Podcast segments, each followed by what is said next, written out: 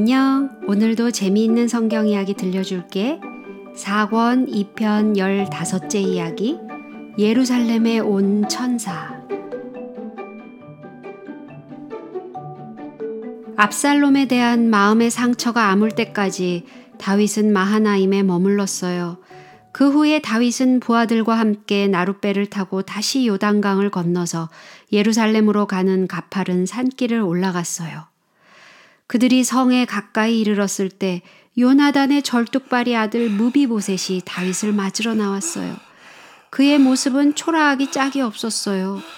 왜냐하면 무비보셋은 왕이 떠나간 날부터 평안히 돌아오는 그날까지 단장을 하거나 수염을 깎지 않았고 옷도 빨아입지 않았기 때문이에요. 그는 자기가 다리를 쓰지 못하기 때문에 다윗이 도망갈 때 함께 가지 못했음을 괴롭게 생각했던 거예요. 드디어 군인들의 긴 행렬이 시온 산성에 도착했어요. 다시 집으로 돌아온 다윗은 기쁨에 못 이겨 아름다운 시를 지었어요. 여호와는 나의 반석이시요 나의 요새시요 나를 건지시는 자시요 나의 하나님이시요 나의 피할 바위시요 나의 방패시요 나의 구원의 뿌리시요 나의 산성이시로다 주께서 나의 등불을 켜시며 여호와 내 하나님이 내 흑암을 밝히시리이다.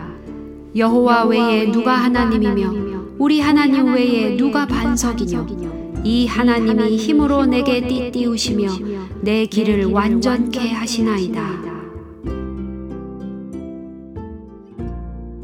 왕궁을 도로 찾은 다윗은 여러 가지 방법으로 나라를 튼튼하게 하려고 노력했어요. 그러나 또 그는 하나님께서 자기의 힘과 능력이 되신다는 것을 까마득하게 잊어버리고 이방 나라의 관습을 따라갔어요. 그는 군대를 더 크고 튼튼하게 키우려고 했어요. 그런 생각으로 다윗은 요압에게 한 명령을 내렸어요. 너는 이스라엘 모든 지파 가운데로 다니며 인구를 조사하여 그 수를 내게 알게 하라. 그 마음이 굳은 요압까지도 다윗이 이를 잘못한다고 느꼈어요. 여호와께서 그 백성을 지금보다 백배나 더하시기를 원하나이다. 내 주 왕이여, 이 백성이 다 내 주의 종이 아니니까. 내 주께서 어찌하여 이 일을 명하시나이까? 어찌하여 이스라엘로 죄가 있게 하시나이까? 그러나 다윗은 요압의 말에 꿈쩍도 하지 않았어요. 그는 당장 가서 인구를 조사하라고 고집을 부렸어요. 요압은 왕의 명령을 어길 수가 없었어요. 왕의 명령을 따라서 요압은 인구 조사를 하고 돌아왔어요. 온 이스라엘과 유다의 전쟁을 할 만한 남자의 수는 157만이나 되었어요. 요압이 보고를 마치고 돌아가자마자 다윗의 마음은 큰 찔림을 받았어요. 그는 뉘우치는 마음으로 하나님을 향하여 이렇게 기도했어요. 내가 이 일을 행함으로 큰 죄를 범하였나이다. 여호와여 이제 간구하옵나니 종의 죄를 사하여 주옵소서. 내가 심히 미련하게 행하였나이다.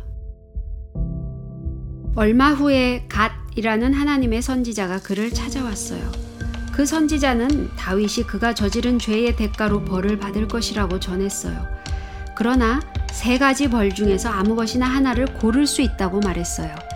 그 세 가지는 7년의 기근과 3개월 동안 원수들에게 침입당하는 것과 3일 동안 전염병이 돌아서 온 이스라엘 땅을 하나님의 천사가 멸하는 것이었어요. 그것은 너무나 어려운 결정이었어요. 결국 다윗은 세 번째 것을 고를 수밖에 없었어요. 여호와께서는 긍휼이 심히 크시니 내가 그의 손에 빠지고 사람의 손에 빠지지 않기를 원하나이다. 드디어 이스라엘에는 무시무시한 전염병이 돌았어요. 수많은 사람들이 이 병에 걸리기가 무섭게 목숨을 잃었어요. 요압이 조사했던 사람 중에서 7만 명이나 목숨을 잃게 되었어요. 그때 다윗은 자기가 그토록 사랑하는 예루살렘 성읍 위에 우뚝 서 있는 하나님의 천사의 두려운 모습을 보았어요.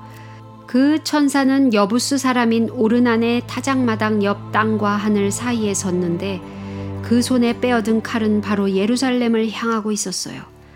다윗은 장로들과 더불어 굵은 베옷을 입고 얼굴을 땅에 대고 엎드렸어요.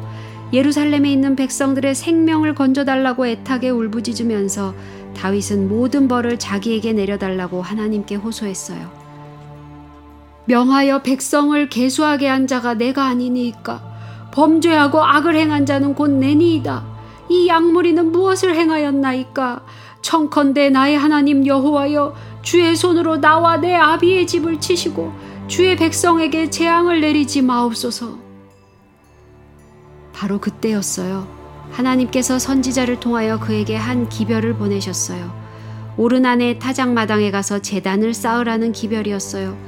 다윗은 부랴부랴 그곳으로 갔어요.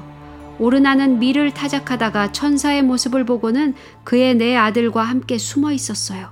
그들은 두려움에 떨면서도 얼굴에 근심이 가득한 왕을 맞이하기 위하여 나왔어요. 다윗은 재단을 쌓기 위하여 그 땅을 살 수 있겠느냐고 오르난에게 물었어요. 그는 공손히 대답했어요. 왕은 취하소서.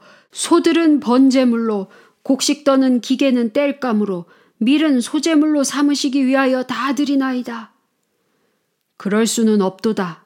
다윗은 이렇게 말했어요. 내가 결단코 상당한 값으로 살이라. 내가 여호와께 드리려고 내 물건을 취하지 아니하겠고 값 없이는 번제를 드리지도 아니하리라. 다윗은 금 600세계를 주고 오르난에게서 그 모든 것을 샀어요. 그리고 재단을 쌓고 그 위에 희생 제물을 올려놓았어요. 갑자기 하늘에서 불길이 번쩍하고 내려왔어요. 재물은 순식간에 불꽃 속으로 사루어지고 말았어요. 다윗은 하나님께서 다시금 그를 용서하셨다는 것을 알았어요. 전염병은 사라졌어요. 칼을 뽑아든 천사의 모습도 그 이상 보이지 않게 되었어요.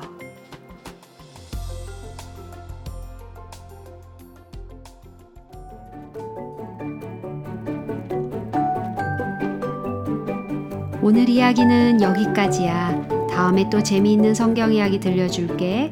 안녕.